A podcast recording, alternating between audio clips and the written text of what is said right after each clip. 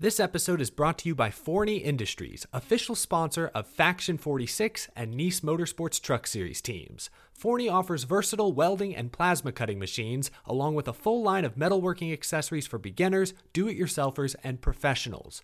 Forney has everything you need for your next metalworking project. Shop for these top of the line products at forneyind.com. That's F O R N E Y I N D.com or at an authorized Forney dealer near you. Hey y'all, Rick Houston here, and I want to tell you about my new show, the Moonshine and Motorsports Racing Podcast. I've partnered up with the state of North Carolina Department of Natural and Cultural Resources to help uncover the history behind moonshining mountain boys, professional wheelmen, and the backwoods and city lights of the Tar Heel State. In the first episode, I sat down with Winston Kelley at the NASCAR Hall of Fame for a little behind the scenes gossip about Junior Johnson's engineering skills. He's got two things in his hand pipe wrench and channel lock pliers. And they weren't new. They had been they had been Yeah. around the block a time or two. Wasn't the first deal they built, I bet. No, no, you know, you I think they were they had the, the pliers had been red before, but paint had worn off. And in the second episode, I talked to a professional hillbilly, aka Dr. Daniel Pierce of UNC Asheville, to find out the real history of moonshiners and their battles with the revenuers. He wrote about one of his experience of trying to chase down this uh, this bootlegger in this this souped up car, and he he complained that the government gave him these piece of crap, cheapo cars, and that, that were really no match. But he thought he was doing pretty good, and then the guy just hits it and just takes off and practically disappear. But then the guy makes a bootleg turn uh, and comes back towards him.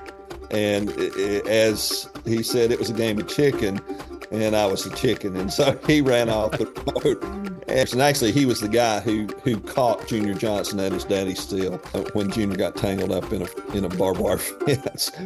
So check out the Moonshine and Motorsports Racing Podcast, available on YouTube, dailydownforce.com, and all of your favorite podcasting platforms. And be sure to check out my regular show on NASCAR history, the Scene Vault Podcast.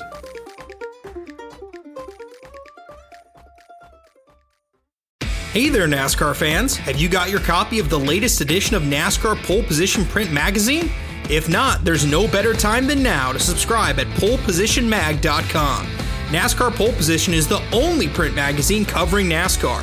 Officially licensed by NASCAR, NASCAR Pole Position Magazine is published throughout the NASCAR season, and each edition is an instant collector's item, packed with great feature stories and photography.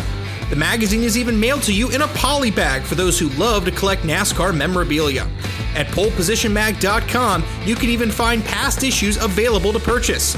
Get your subscription to NASCAR Pole Position and get great NASCAR content delivered straight to your mailbox throughout the season. Learn more at polepositionmag.com. That's polepositionmag.com.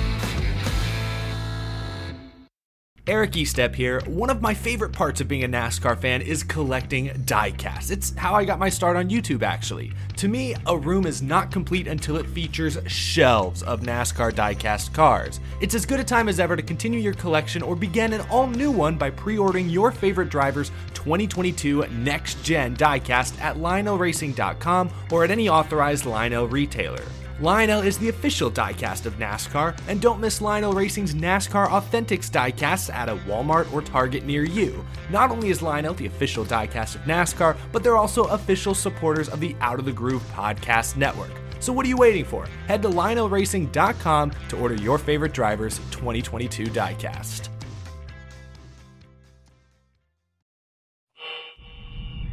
Truck, go ahead and roll. Hello, my name is Rick Houston, and welcome to the Scene Vault Podcast, your source for all things NASCAR history. Presented by Las Vegas Motor Speedway, America's racing showplace.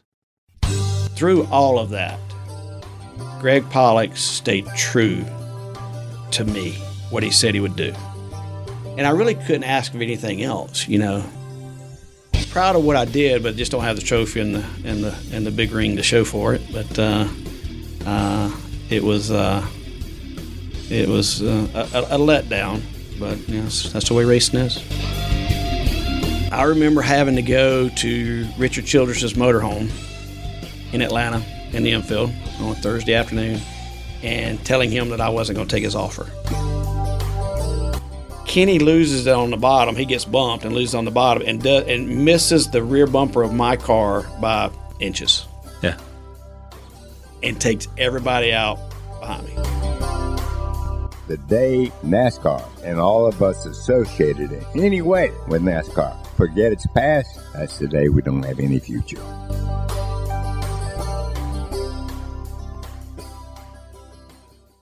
Hello, everyone. I'm Steve Wade.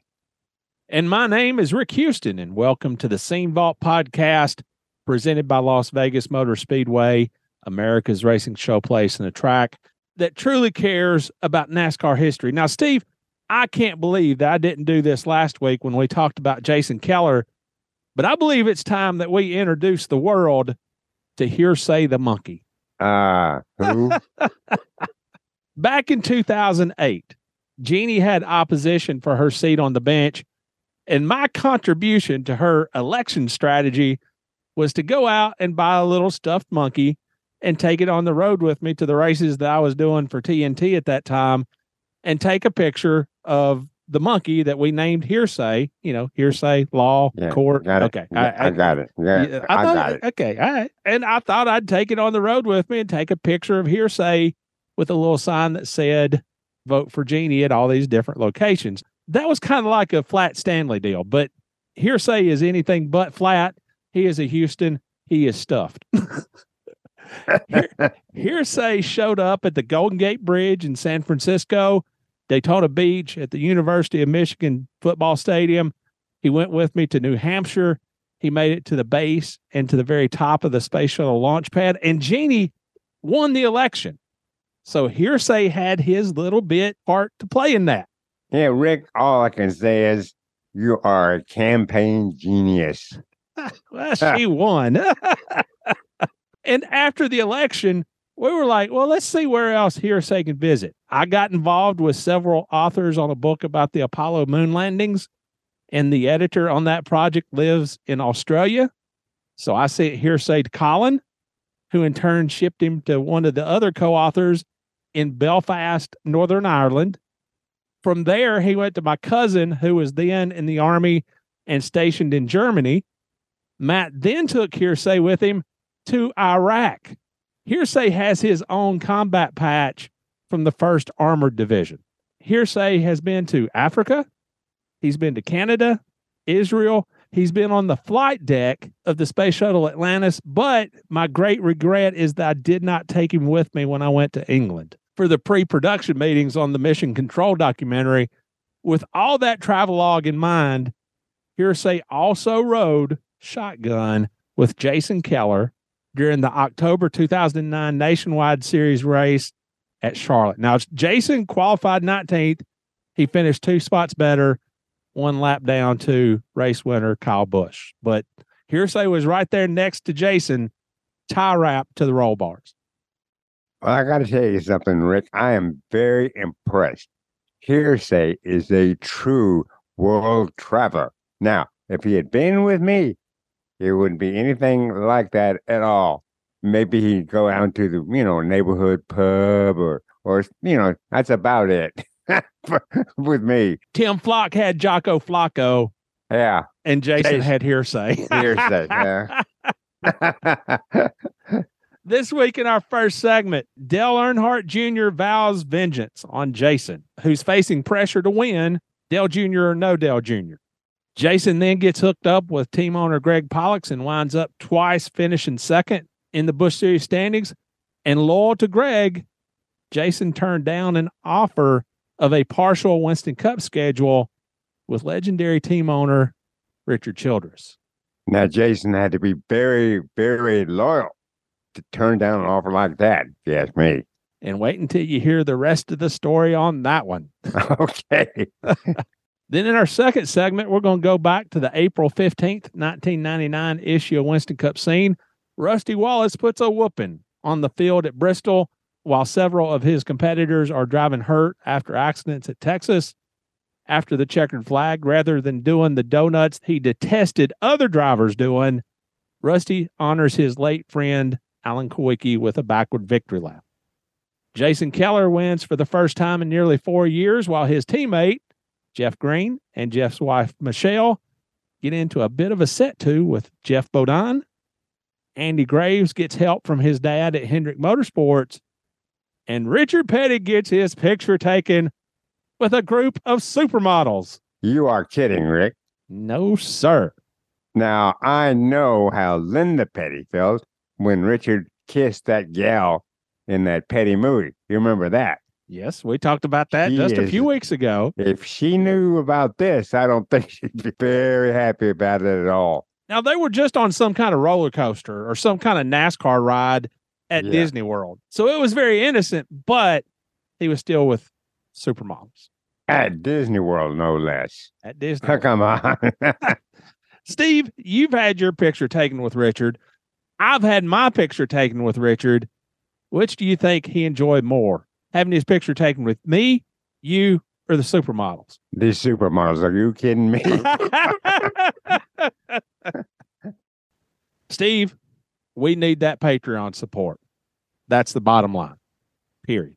And listeners, if you can possibly help us out, you can do that at patreon.com slash the scene vault podcast. Or if you would prefer to do a one-time show of support, you can do that via paypal.me slash the scene vault podcast or venmo.com slash the scene vault podcast.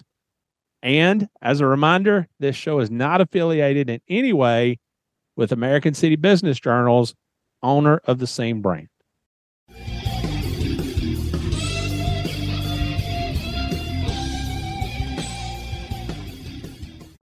So you had what two or three years of Slim Jim sponsorship, really stable company. well, Uh, really, I didn't have that many years.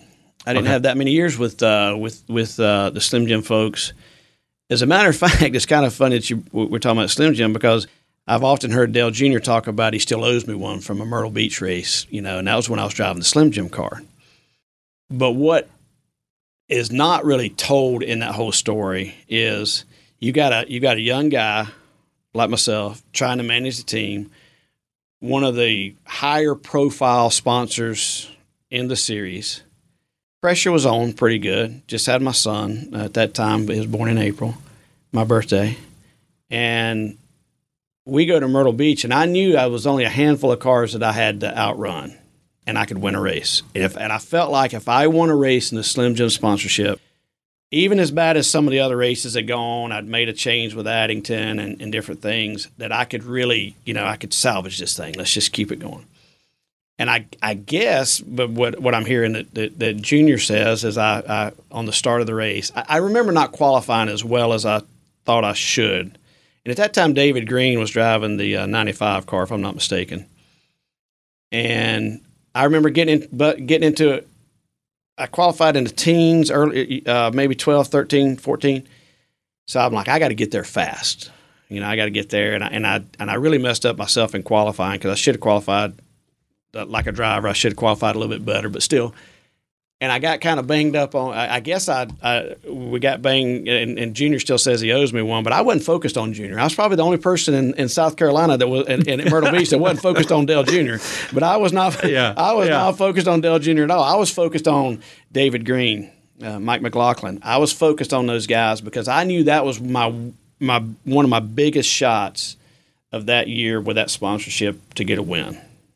And with me qualifying bad, I was already put myself behind, and and uh, David Green ended up winning the race, and I ended up running second to David. So I mean, I uh, and then the Slim Jim thing kind of, you know. Uh, sort of went away, you know, after that, and uh, really didn't know what I was going to do. And then uh, uh, Greg Pollex called, and was able to put some things together, and had a had a lo- lot more races after that. So I was very very blessed for that. You had talked about not really considering the cup stuff before because you were so concentrated on your own team. When Greg called, what was the difference? Were you just to that point where you knew that you had to do something, or Slim Jim had decided. Slim Jim had asked me to go with another team.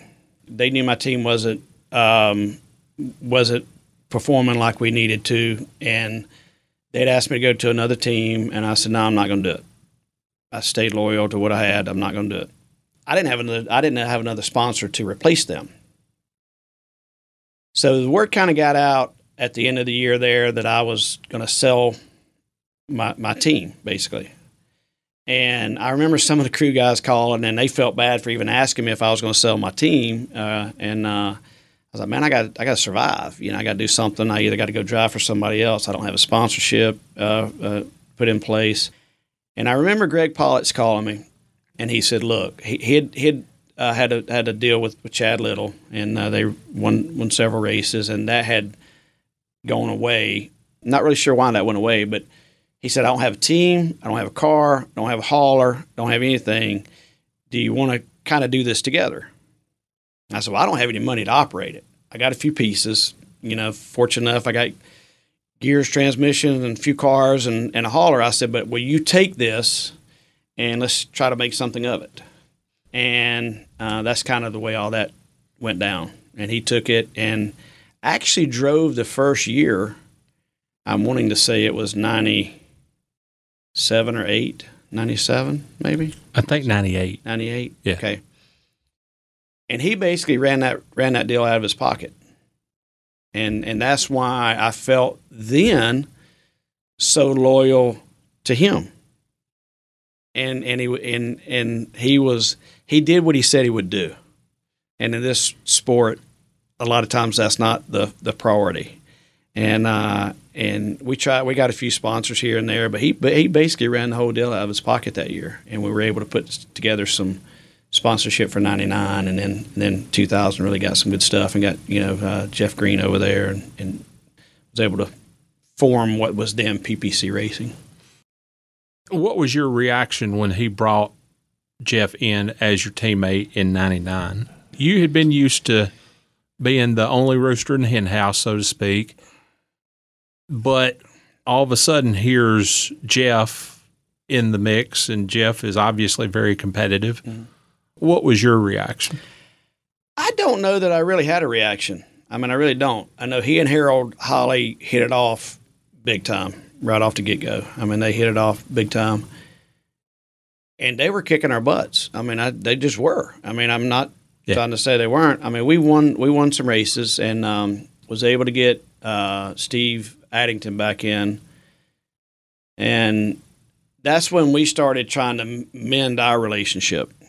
You and Steve, me and Steve, yeah, and we were, we were, we were getting there, and I thought we got there, um, um, and I really felt like we were going to carry the torch of winning the championship the year after Jeff did, and uh, unfortunately we had some motor issues there at the end of the year, uh, kind of halfway through the season.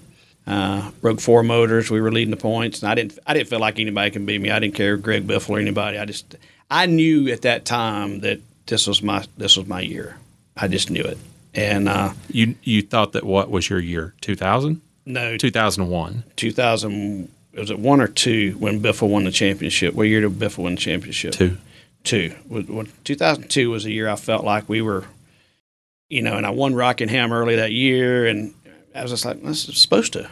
You know, this is this is you know Jeff had gone on to run Cup a Cup, and uh, uh, Riggs was my teammate now, and now I'm the elder statesman in the team, and won Rockingham by half a track, and just cruising, and and I don't want to say it became easy, but it became the normal thing to to run in the top three. If we weren't in the top three or top five, we were not comfortable, and we had some mechanical issues to the end of the year. I'm not going to talk about that, but uh, we had some mechanical issues. Uh, uh, had some motors let us down, and and uh, that wasn't typical for our engine builder at that time because they were pretty much bulletproof and uh, wasn't able to win uh, the championship. And proud of what I did, but just don't have the trophy and the and the and the big ring to show for it. But it was it was a, a letdown but yes, that's the way racing is.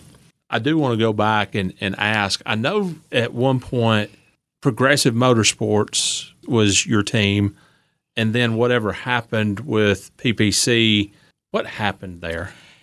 there was a lot of things behind the scenes at that time. I was trying to focus on my family and and just make it to the racetrack. And I was actually been a driver at that time. There was a lot of things happening, partnership wise with Greg, um, um, different things that were a little bit out of my control, out of my handle. Man, if I showed up, my name was still over the door. I was happy. You know, everything was rocking and rolling. I was good, and and uh, and I will say this: through all of that, Greg Pollex stayed true to me, what he said he would do. And I really couldn't ask of anything else, you know. Um, even when I had an opportunity to leave Greg, we were we were being we were being promised a pretty good sponsor after the Albertsons um, sponsorship left. He was being Greg was being you know promised the world if I stayed there, and and we were I was being offered an opportunity to go with a cup team to run a partial Busch deal and some cup races. And I felt like that it was my time to probably do that. And and I rem, I rem, but Greg kept, you know, telling me just to wait, you know, wait, the sponsorship's coming coming, you know, it's coming, coming, coming. Well, I remember having to go to Richard Childress's motorhome in Atlanta in the infield on a Thursday afternoon and telling him that I wasn't going to take his offer to share a season with Harvick and the Reese car. And after Atlanta on that Tuesday, I found out the sponsor wasn't coming to PPC. And now, what year would that have been? Two thousand. That would have been the end of two thousand. No, that would have been that was after the the Albertsons deal, so we're pushing up to about 2003 now. Okay, 2003 right. yeah. now. Yeah, and uh, I called my buddy uh, Mike Dillon, who I'd raced with a lot, and uh, they had hired Clint Bowyer that day. Uh, so that was a missed opportunity. But I don't I don't say it was a regret because Greg was staying true to what he said yeah. he would do and we were able to put together a, a, partial sponsorship for the following year, the Miller High Life sponsorship, and, and he ran the rest of the races out of his pocket basically because he felt so bad about taking that away from you know that opportunity away. But I'll never say anything negative about Greg and what he what he stayed true to me. Yeah. I mean, I'll never say anything negative about that. I just I would love to have seen how that opportunity developed because you know there was a lot of, and that was one of the probably the only only decision in racing that I that I made, and I didn't listen to my dad. Really? Yes. My dad and I had gone to welcome uh, the week prior, and um, when we left there, he said, uh, "He said, uh, I'm sure you're going to do this. You got to do this." I'm like, "Well, no, I'm I'm a full time racer. I'm not a part time racer. I'm a full time racer. I'm going to win a championship." And I think that lingering in 22 was kind of still that lingering. I think things probably would have gone a little differently had I had the had you know had the trophy and and the and the championship then. I don't know that. I'm just yeah. you know speculating, but I can remember uh, my dad said you got to do this. Well, you know we got this sponsor supposed to come in full time. I want to run full time. You know this is what I'm you know what I want to do, and I don't want to be a part timer and what was the sponsor? Do you remember? At the time? Yeah. Um, the one that you didn't get. Um, Trim Spa, the sponsor, Trim Spa. Really? They're going to have two cars. They want to sponsor Kenny and myself. Hmm. Sure was. So don't take that as a regret. I just wish yeah. I would have. I, w- I yeah, wish I would have seen how that one was going to go. Yeah. And I can I can remember shaking in my boots when I had to walk in until Mr. Childress I wasn't going to take the ride. All right. So the year 2000, you and Jeff are teammates, and Jeff proceeds to put a holy whooping on everybody. Mm-hmm. That was one of the craziest things I'd ever been a part of, just seeing how dominant that team was. Mm-hmm. You were also running well. We were but, a top five car every week, but he was winning every week. Yeah. So, I mean, there was a difference. Was there a frustration for you, or were you okay? No, I, I was. I mean, it was a it was a frustration for me, but but Harold Holly and Greg. Harold Holly was Jeff Green's crew chief at the time. He he was Greg's bring back from the Chad Little days.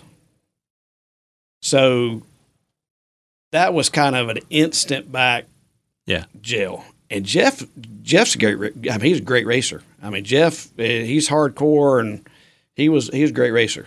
I mean so you couldn't take that away from them at all. It was it was definitely frustrating. Um, I'd brought like I said at that time I'd brought I'd, I'd asked to bring uh, Steve back and was able to bring him back and and we were doing well. I mean, we just got the Fords, uh, the Ford deal, and at that time, the only Ford that was in the in the Busch series was Mark Martin, and every time he was on the track, he won. Yeah. And that's unheard of these days. You don't see that, you know, uh, and the number of Cup guys in the, in the Busch series. But I was okay with it after we progressed, and when, you know, Harold, when when when Jeff went on and Harold got Riggs, who was a great racer himself, that showed to where they didn't gel quite as much, try, quite as good as it, it. just clicked for. I mean, I'm not trying to make excuses. We got Yeah. our butts kicked. I mean, we Yeah. got. I mean, we did. I mean, the, the cars were built on his cars were built on one side of the shop, mine were on the other. And I felt like Steve and I were, were building something that we could work into. And I think that's where the culmination in, in, in 22, then we were like, okay, here we are. We're going to win this championship. You You, know- you're saying 22. You mean 02? 02. Okay. Excuse me. Yeah. I'm sorry. Okay. 02. All right. I apologize. 02. 02. and and so I felt like it had kind of progressed as as a little later for us to kind of come into everything and and and come into what and uh, uh, I can remember going and testing with with Harold um, going with us some to our test and Steve Addington would always tell me well when Harold makes the changes you go faster and and I really didn't know that that was the case, but I saw how fast he and Jeff were, so I knew that I had to pick up the pace. If if he was there, I had to pick up the pace. So there was a little a lot of inner team, not struggles, but there were a little bit of a uh, of a edginess, a little bit, you know, and and then and there, I keep going back to 02 because I'm like okay, I, I, I put all my childhood differences with Steve apart, you know, behind and and and Steve at that time was doing a great job. He was doing a phenomenal job, and I just felt like we were, for once, there was nothing going to take us, you know, you know, really stop us. I felt like we were going to, you know, uh, do good things, and and we did. We we we started off great. All right. So 2002, Mhm. you won four races. Mhm. What was the difference? it was just the confidence in each other and and um as a driver i don't look at winning the four races i look at the five other races that we had opportunities to win and that would have put us on the year sort of what jeff and harold had a couple of years prior to that but it just didn't go our way you know like i say it was some so, it really wasn't really part of our doings. It was it was more of the mechanical failures and different things that. I mean, when you when you're running in the top four, I usually say top five, top four in four races and brake motors, it's kind of hard to to overcome that at the end of the year. But the difference was just the cars were being built the same, um, and and we were just uh, we were just in in. You, you hear of a lot of the bigger combinations, Jimmie Johnson and Chad Knaus and, and all these, you know, wonderful combinations. And we weren't, I'm, I'm not trying to equate what we were doing to them, but we felt like when we unloaded, we were not going to be a top five car. We were going to, we were going to, you know, potentially win the race. And, um, and, and we showed that early on. And when you show it early on in a year, it just carries through the year, carries through. Probably the most bizarre race I've ever personally covered was Talladega in 2002. My brother was there. Only race he's ever been to in his life. uh, Talladega is great, man. It's the most exciting race. You, you, you just won't believe it. and what tenth lap or so, Yep. Close to thirty cars wreck, and that puts you in the lead, and you're out there by yourself basically. Well, as myself and uh, and uh, Stacy Compton, fifty nine car, Yeah, and Tim Fedewa. and and Fedewa was was a little bit behind us. But uh, if you remember that happening, we had just rolled. Kenny Wallace was leading the race, Yeah, and Compton and I we had drafted all day the day before in practice, and he was starting right there with me, and I knew that he was my ticket to get to the front.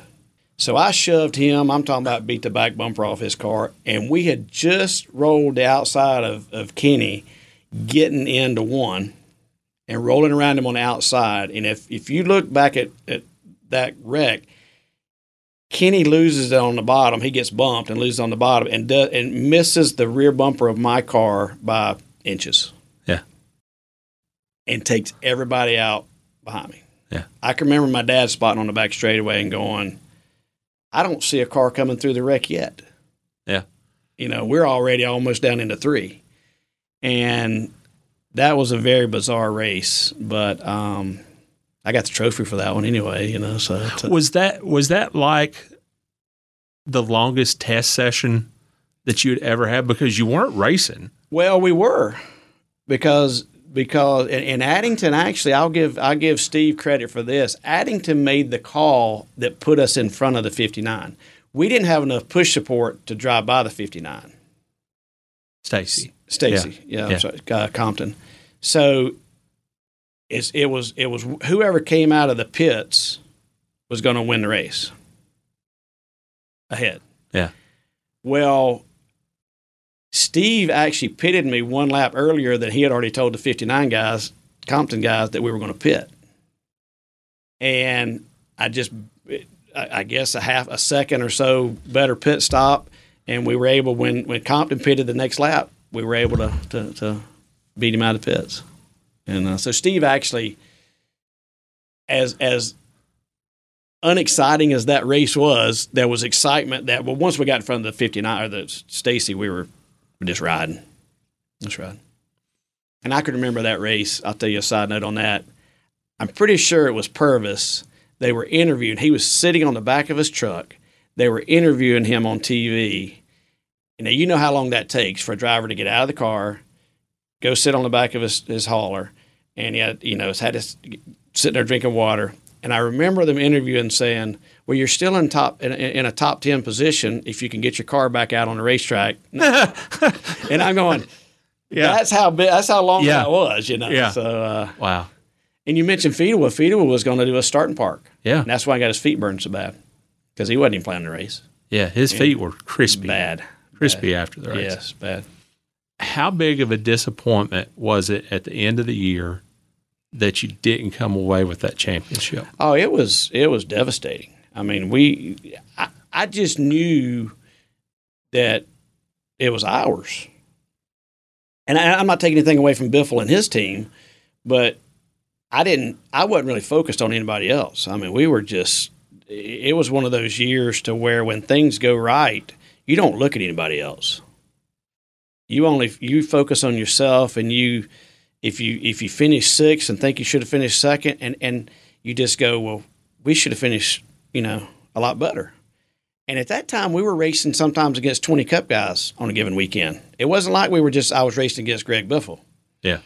I mean, we were we were sizing ourselves up against the heat. I mean, we're the big boys, and and and that was tough, you know. But we were able to do that, and and um, it just uh, it, that was a different era in the Busch series of what, where we are now. But I, it was, and I really felt like that's what you know. I go back to the, the earlier comments. I really felt like that's kind of what m- made some of my future decisions after that because I really, but I just never could get back to that click, you know, that, that, you know, and I don't know why.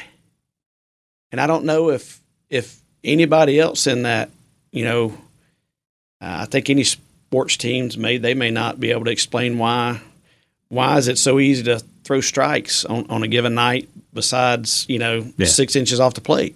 And it's just, And I don't want to say it was easy because everybody was working their tails off, but it just seemed like everything we touched was was good. All right, I'm just going to ask, and don't shoot the messenger. but a little birdie told me at one point back then that the team, the organization, had at the very least tested traction control. Confirm, deny, or I, I can in the interview. I, can say this: if we ever had traction control, and I'll go to my grave saying this, I didn't know it. okay. Um, it was very in the industry when you start winning like we were doing. Yeah. Jeff started it. Riggs came on in and, and won races, and, and, and we were winning races. I can remember racing at Milwaukee, and um, I can remember Gary Nelson.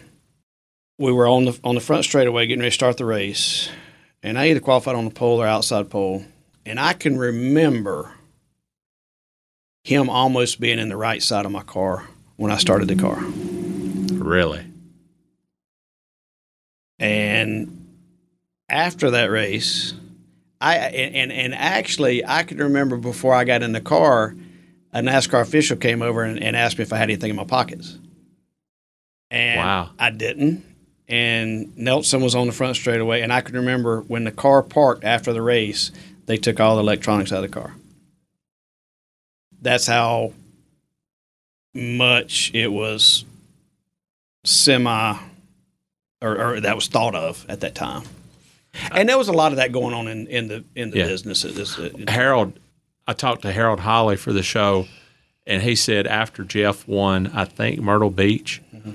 Uh, which he shouldn't have won. that, okay, all right, I got taken out by Phil Parson, but that's not yeah, okay, all right, great. I got sorry. you. Sorry, sorry, to bring that up, but anyway, um, he said that that Mike Helton was there, and Mike Helton had come basically to catch somebody with traction control, and after Jeff won that race, Harold said that they tore his car down. He said that they put the rollers on the chassis to get it back into the truck. Mm-hmm. Basically, took the car back to the shop in, in a bucket. Yeah, several times that happened. Yep. yep.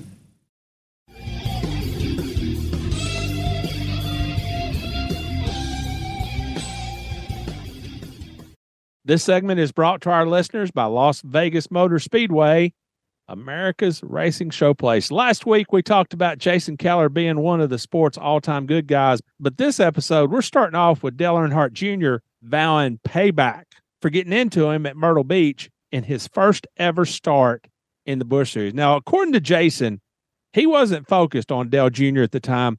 He was feeling a lot of pressure with Slim Jim as his sponsor, one of the most high profile financial backers in the Busch Series. They'd won championships with both Bobby Labonte and David Green. And Jason was just trying to win a race for Slim Jim. Dale Jr. was in his first Busch Series race and hadn't quite become the powerhouse brand that he is today. Now, with all that being said, here's Dale Jr.'s side of the story from episode 50 all the way back in 2019. somehow or another they said you know dad and them said we're going to go run you at the beach. And they had a backup old backup car of theirs. Again jeff green still driving with tony senior on on dad's xfinity team at that period of time.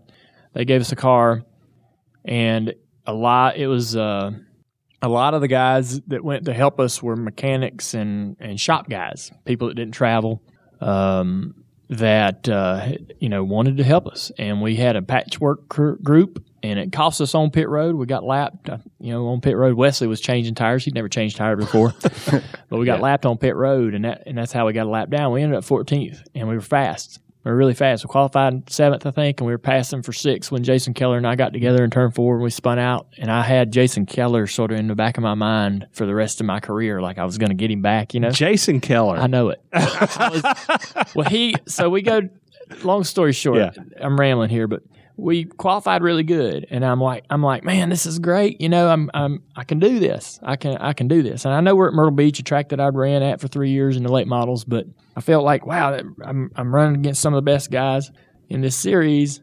And the race starts, and I didn't know anything about saving tires. I'd been running at Myrtle Beach for three years, still ain't figured out how to save tires, and that's that's a track that is yeah. imperative that you save. I was I had not learned that yet. Really understood that that that sort of strategy. And I'm out there running as hard as I can. And I know they probably weren't. Jeff and and Jason weren't really giving it all they had, but I was running over them. Right, trying not to. I was I was just running over them so fast, and I just couldn't really get underneath either one of them to make a pass. Well. Jeff Green popped Jason Keller in the back going into turn three and shot Jason way up the track. And Jason came straight down the track to hit Jeff in the door and missed intentionally. He was coming down the track because he was hot after Jeff Green. Okay. and I was tucked under Jeff Green's bumper. And he came down into the door into the right side of my car. And it just turned me right around. So I hit Jason in the left rear tire. And Jason's, you know, it just spun me right out coming off of turn four. And I was so mad because I'm sitting there in great position. The race ain't 20, 30 laps old. And here I am spun out. Now I got to go to the back. And uh, we came down pit road, got lapped. You know, I'm going to have to call Jason and get his side of this story. Sure. uh, for the rest of, you know, for, for the much, you know, for many years beyond that, I was thinking I'm going to get Jason Keller back one day, you know, and eventually I, I matured and thought he, you know, he probably had no idea I was even there. Yeah. But Yeah. um, obviously, I never got him back. But we had a great run. We I spun some people out too that day, uh, feet, ten feet away, I think. so I'm sure I made a few guys mad myself. But we had a I, that that was sort of the moment where I went, man, you know, I can I'm fast enough, right? I might not know how to put Yeah. the whole race together, but but I'm not slow, you Yeah. know. And you never know that until you really get out there and get to run against those guys. I don't know that I remember this part of Jason's story, but Slim Jim wanted Jason to move to another, probably maybe more established team, but he wanted to make a go of it with his own deal. So Slim Jim went away. And when Jason wasn't able to put anything else into place, along came Greg Pollex, who had been a part owner of Chad Little's team that had been so successful in the mid 1990s and they actually started progressive motorsports with a lot of Jason's equipment. And Greg was very good to Jason. Greg ran the team out of his own pocket that first year. Jeff Green is very loyal to Greg. Harold Holly would take a bullet for Greg. And here's the thing Greg and I didn't always see eye to eye. There was one point where both he and Jeff let me know in no uncertain terms that nobody from their team would ever speak to me again. Which begs the question, Rick. Just what did you do? I claim innocence. I'm innocent, I tell you. I'm innocent.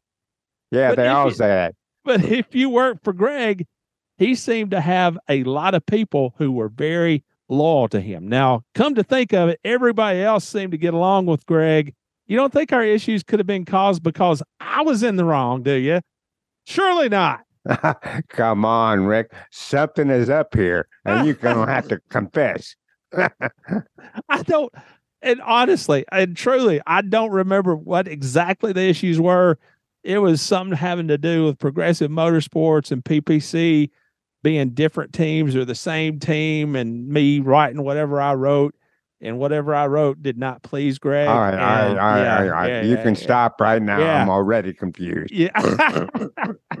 Jason finished second in the standings to his teammate Jeff Green in 2000, but it was a distant second.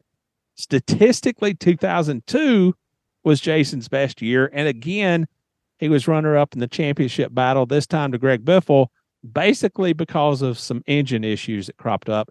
You can imagine the frustration that Jason must have felt.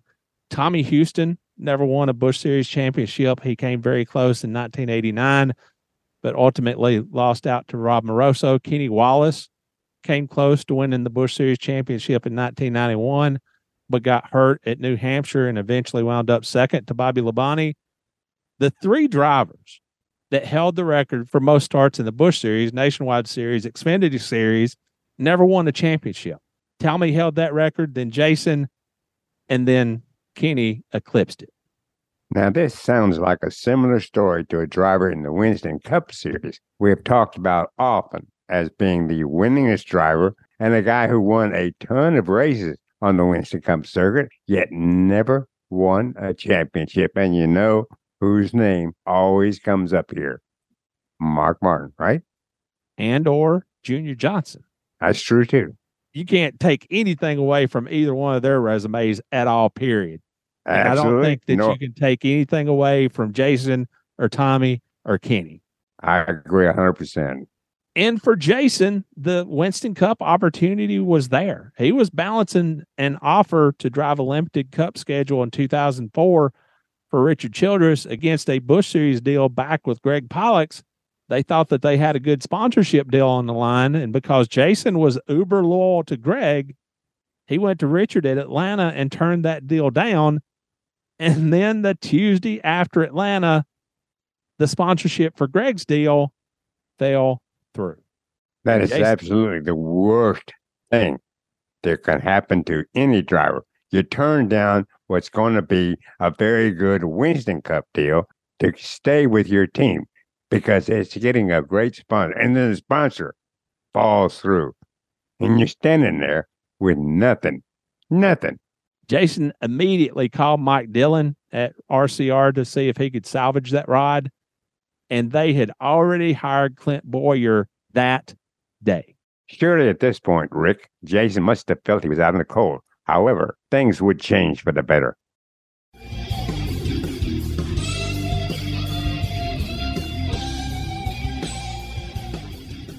Hey, race fans. John Dodson here from NASCAR Technical Institute. NASCAR Tech is open and enrolling, with classes starting every three to six weeks. In our 48 week automotive technology program, students learn everything from vehicle electronic technology to diagnostics and drivability. And as our exclusive educational provider for NASCAR, we offer a 15 week NASCAR elective where students learn engines, fabrication, aerodynamics, pit crew essentials, and more. NASCAR Tech also offers 36 week welding and CNC machining training programs so you can choose the path that best fits your career goals. Ready to see how you can get started? Visit uti.edu slash NASCAR today. NASCAR Technical Institute prepares graduates to work as entry level automotive service technicians. Some graduates who take NASCAR specific electives also may have job opportunities in racing related industries. NASCAR Tech is an educational institution and cannot guarantee employment or salary.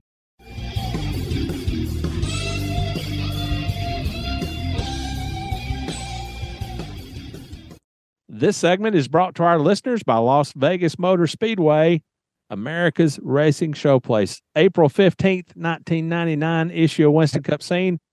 Rusty Wallace led 425 laps in the Food City 500 at Bristol. But he had to work to keep Mark Martin at bay in the 18 laps following the final restart. Rusty said, Mark Martin, that's the guy I'm thinking about. He got four sticker tires at the end and was really mowing me down, but I had to hold on. He got there and I held him off. This car, it's a brand new car. Penske South built it for me, and man, did it run. That engine was strong. She's a hot rod. We named the car Banker because it's good on these high bank tracks, and she brought home the money today. Very witty. This was Rusty's seventh win at Bristol, and who could ever forget his April 1993 victory there when he did the backward victory lap in memory of Alan Kulwicki, who had died three days before. And sure enough, Rusty did the backward victory lap again this time around. Rusty said, Personally, I was just so sick of everybody going to the start finish line and spinning around and doing a bunch of donuts. To me, it was ridiculous. And every time they do it, I'd shut the TV off.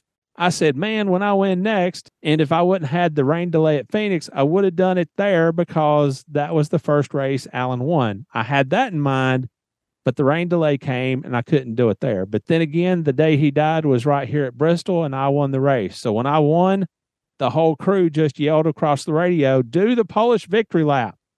It wasn't spin around and do all this. I wanted to do something that was meaningful to the fans that they can remember. They certainly did appreciate it as well. As you know, Rick, I don't remember much about that Bristol race for obvious reasons, but I do remember Rusty pulling around and doing the Polish victory lap. I had never seen a more enthusiastic crowd when he did it. I have no memory of it, but I actually wrote the Winston Cup race lead for this race. And that was kind of the big thing for me. I don't know that I wrote more than maybe three or four my entire time, it seemed, because, you know, I always handled the Busch Series coverage. I wrote the race lead for those races. So if I stuck around for the cup race, I was usually assigned a sidebar two or three. But very rarely did I get to write a cup race lead. I know that I wrote the race lead when Ernie Irvan won at New Hampshire, his comeback win, his first win after getting hurt. And I know I wrote this one. And I know I wrote the Winston Cup race lead my last race with Scene, which was also here at Bristol. But other than that, I can't remember many, if any, that I ever wrote. Well, Rick, there was a reason for that. You did cover the Busch Series. You wrote the Busch Series lead. You wrote a whole lot of Busch Series features, everything associated with that circuit. And I personally didn't think it was very fair to keep you around the next day to write another lead. Now, I knew you were very enthusiastic about writing something, so I always gave you a good sidebar too. But that was the reason you didn't write too many leads. You always gave me the Dale Earnhardt sidebar. Only when you'd been a bad boy. I believe I would rather had the race lead.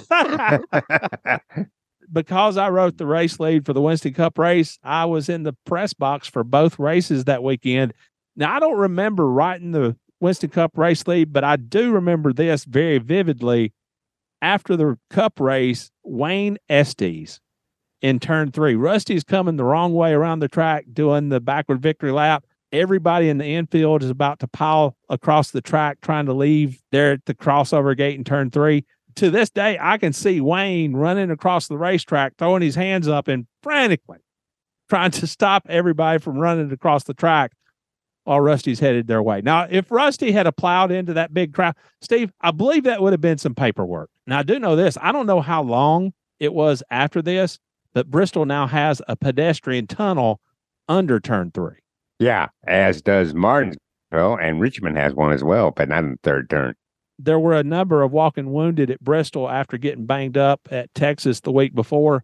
And if there's any one place in NASCAR that you don't want to drive, when you're not feeling well, it is Bristol Motor Speedway. Jeff Gordon started second and finished sixth at Bristol despite sustaining a concussion and severe bruising at Texas. Jeff said, I'm not 100%. I feel like I'm 90%. And to me, at Bristol, even when you're 100%, it's not easy. Physically, Bristol is the most demanding track on the circuit. I think mentally, Darlington is probably the toughest and also tough on the equipment. This place isn't kind to equipment either because you're so close to the competitors out there, you can get caught up in a wreck real quick. This place in Darlington are tough places. Now, Steve, listen to Jeff's description of the accident at Texas. Seconds before I hit the wall, I realized I was still going pretty fast. You just hold on to the steering wheel and kind of hold your breath.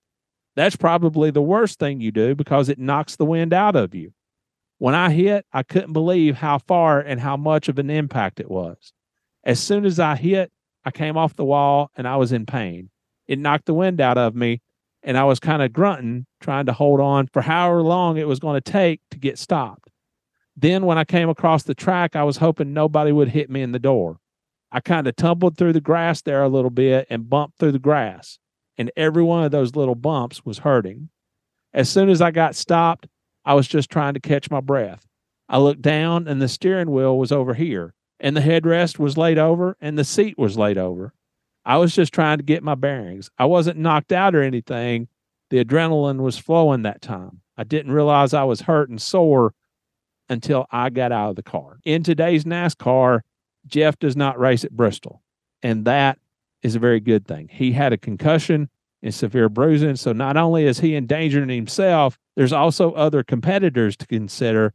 If he's hurting that bad, he's not going to be able to physically react the way that he normally would and possibly plow right into a crash when otherwise he could have avoided it. Yeah, Rick, you're exactly right. NASCAR has a protocol when it comes to concussions. And that means you don't race until you are totally cleared by a doctor. Now, that makes a great deal of difference, not only in the driver's ability to race, but it also protects the other drivers out there with him. don't ever talk to me about racing back when men were real men. I hate that crap when it comes to safety. Here, here. You I are. hate it. You're 100% right, Rick. Mike Skinner sustained a broken shoulder blade at Texas for the second year in a row. He ran the entire race at Bristol and he finished 21st. Jimmy Spencer bruised his back, hand, and ribs at Texas and eventually turned his car over to Steve Grissom at Bristol. Jimmy said, We taped my ribs and it was a little too tight. Being here in Bristol, it just kept putting on too much pressure. I couldn't stand the pain any longer. I kept trying to breathe differently, but I'd lose my rhythm. And I said, Man, this is not going to work out. Then I said I would just wait for the next caution. I told the guys, Guys, I'm out of breath. There's nothing wrong with the car. I can't breathe and I'm getting dizzy.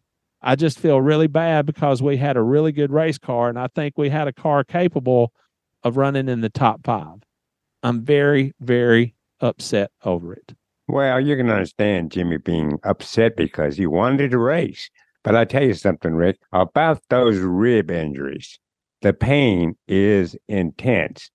And as Jimmy described, one problem you have with a rib injury is the pressure it puts on the lung area and makes it difficult to breathe. And when it's that difficult to breathe, you just have to get out of the car.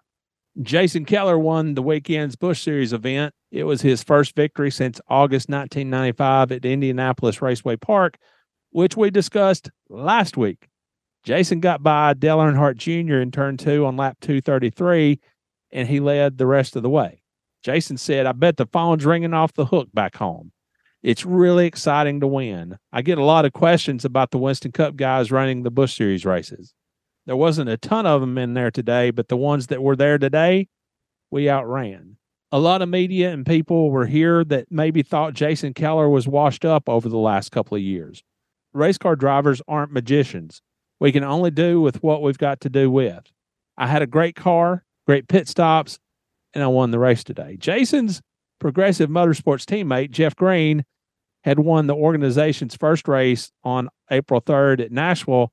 But here at Bristol, he was knocked out of contention for the win when he and Geoff Bodine got into a little bit of a scrape. Jeff parked his car with about five laps to go, got out, and ran to Jeff's holler with several of his crew guys. Jeff said, I got into the corner, I was on new tires, and I got into the back of Jeff a little bit. I'm going to call him Jeff. I turned him sideways, but I let him gather it back up, and he opened a hole up on the bottom, and I shot in there. And he proceeded to turn left into me and put his throttle wide open and wreck Jeff Green. I have no room for it. The Winston Cup guys are welcome to race with us.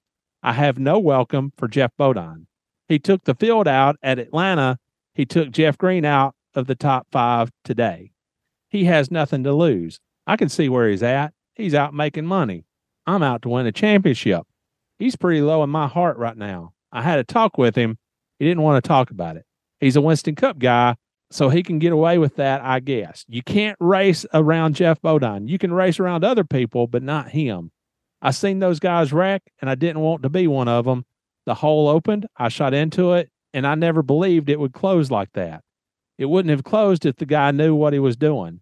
He said I didn't know how to drive, but I feel like all the wrecks that's ever happened have been around him. I don't think he's doing his job. Maybe he is, but I'm not too high on him right now. What Jeff Green said about Geoff Bodine is exactly what many of his fellow competitors also said. They didn't like the Winston Cup guys being in the Busch Series for a lot of reasons, one of which was they weren't racing for a championship. They can do what they want to. They're out there just having fun or making money. And if they wreck one of us, or two of us, or three of us along the way, and we're racing for a championship, and our chances are spoiled, they don't care. Now, that was a lot of the reasoning they had against Winston Cup guys being in the Busch Series. And you know what, Rick? I think a lot of people agree with them. How about you? I have no opinion on the matter, Steve. twitch, twitch, twitch. That's being too diplomatic. Geoff Bodine said, I went down to the NASCAR trailer and nobody was there when I was there. So I haven't talked to any official yet about anything. They haven't come to me, so I'm assuming everything is okay. It's okay with me. I'm not sure if it was correct for them to come down and come into the trailer to talk right then, but they did. We handled it right. It's over with. I'm a lover, not a fighter. I'm a racer, not a fighter. We discussed what happened. Everyone has their opinions. As far as I'm concerned, it's all behind us. Now, Jeff, like you said, can afford to say that. What does Right. he care? What's he lost? I mean, you know, He's just racing for the paycheck. There's a feature in this issue on Andy Graves, who was serving at the time as Terry Labonte's crew chief at Hendrick Motorsports. And Andy was the crew chief, and he was able to lure his dad, Fred, away from Dale Earnhardt Incorporated and truck driver Ron Hornaday to help out as the team's shock and chassis specialist. Andy said, I finally get to be his boss after 28 years. We've been really looking forward to this. This sport has gotten to be so time consuming that you don't really have any time to spend with your family.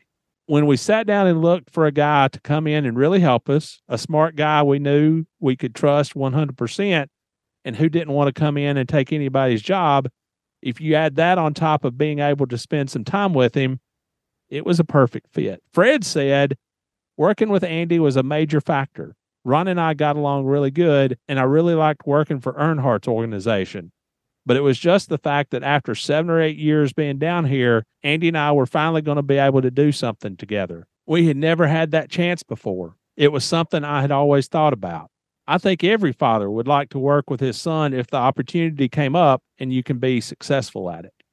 now there's a perfect example of a father and son working together for the sake of working together, not caring who was the boss and who wouldn't. I just think that was a terrific thing for Andy and Fred. Another feature story in this issue focused on the recent celebration of Petty Enterprises' 50th anniversary in the sport and the plans the team had for the future with Kyle's son, Adam. Richard said what we had been doing was good enough to win races, and by the time we realized what we were doing wasn't winning races, we were so far behind technology wise, and on the monetary deal, we got behind. We tried to still run it as a family business instead of a corporation that got us behind with the Roushes and all the big teams. We're still competitive with the people that are no bigger than we are, but we've got people out there that are spending more money and looking at it from a strictly business standpoint. This is our business, so we have to take it a step at a time to make sure we don't go off the edge because if we go bankrupt next week, all of us go hungry. Well, that is exactly what many media members thought happened to Petty Enterprises. It was a family team that just fell behind the times. Maybe it was the technology, maybe it was money. It was probably both. They just could not keep up with the powerhouse teams of the day. And they had to accept that somewhat because it was a, a family business and they could not afford to go out of business. Well, business is business. But speaking of Richard, Walt Disney World in Florida had recently opened an attraction called Test Track, which was a simulated race course. And there's a picture in this issue of Richard going around the track with supermodels Christie Brinkley, Angie Everhart, Frederique, and Carol Alt. Steve, it is good to be the king. the job does come with its perks, doesn't it? now, name something that you and I have never done during our racing careers. I think we can say it's right here. we never did that, never had a chance. Steve, Kathy Ireland not only retweeted one of our tweets a couple of years ago, she also follows us. You're kidding me. X. Yes. You're kidding me. Hi, Kathy. Want to pose for a picture sometime? My teenage dreams have come true. Well, most of them.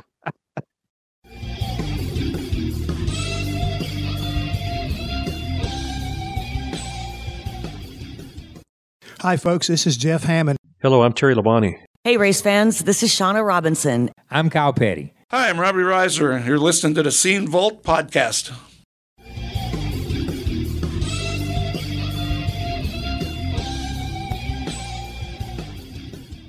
Hello, Scene Vault fans. This is Brian from Speedway Screens, and if you're enough of a NASCAR historian to be listening to this podcast, there's a good chance a piece of the past you've been on the hunt for is in my shop. I'm constantly on the hunt for apparel and collectibles from all genres and eras of motorsports, so whether it be cup cars, dirt modifieds, dragsters, or monster trucks, I've probably got something for you. Check out my inventory at speedwaytsj.etsy.com and be sure to follow me on Instagram and Twitter at Speedway Screens for the newest items as soon as they drop and for a peek at what I keep for my own collection.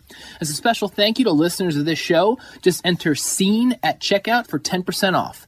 SpeedwayTSJ.etsy.com. That's SpeedwayTSJ.etsy.com.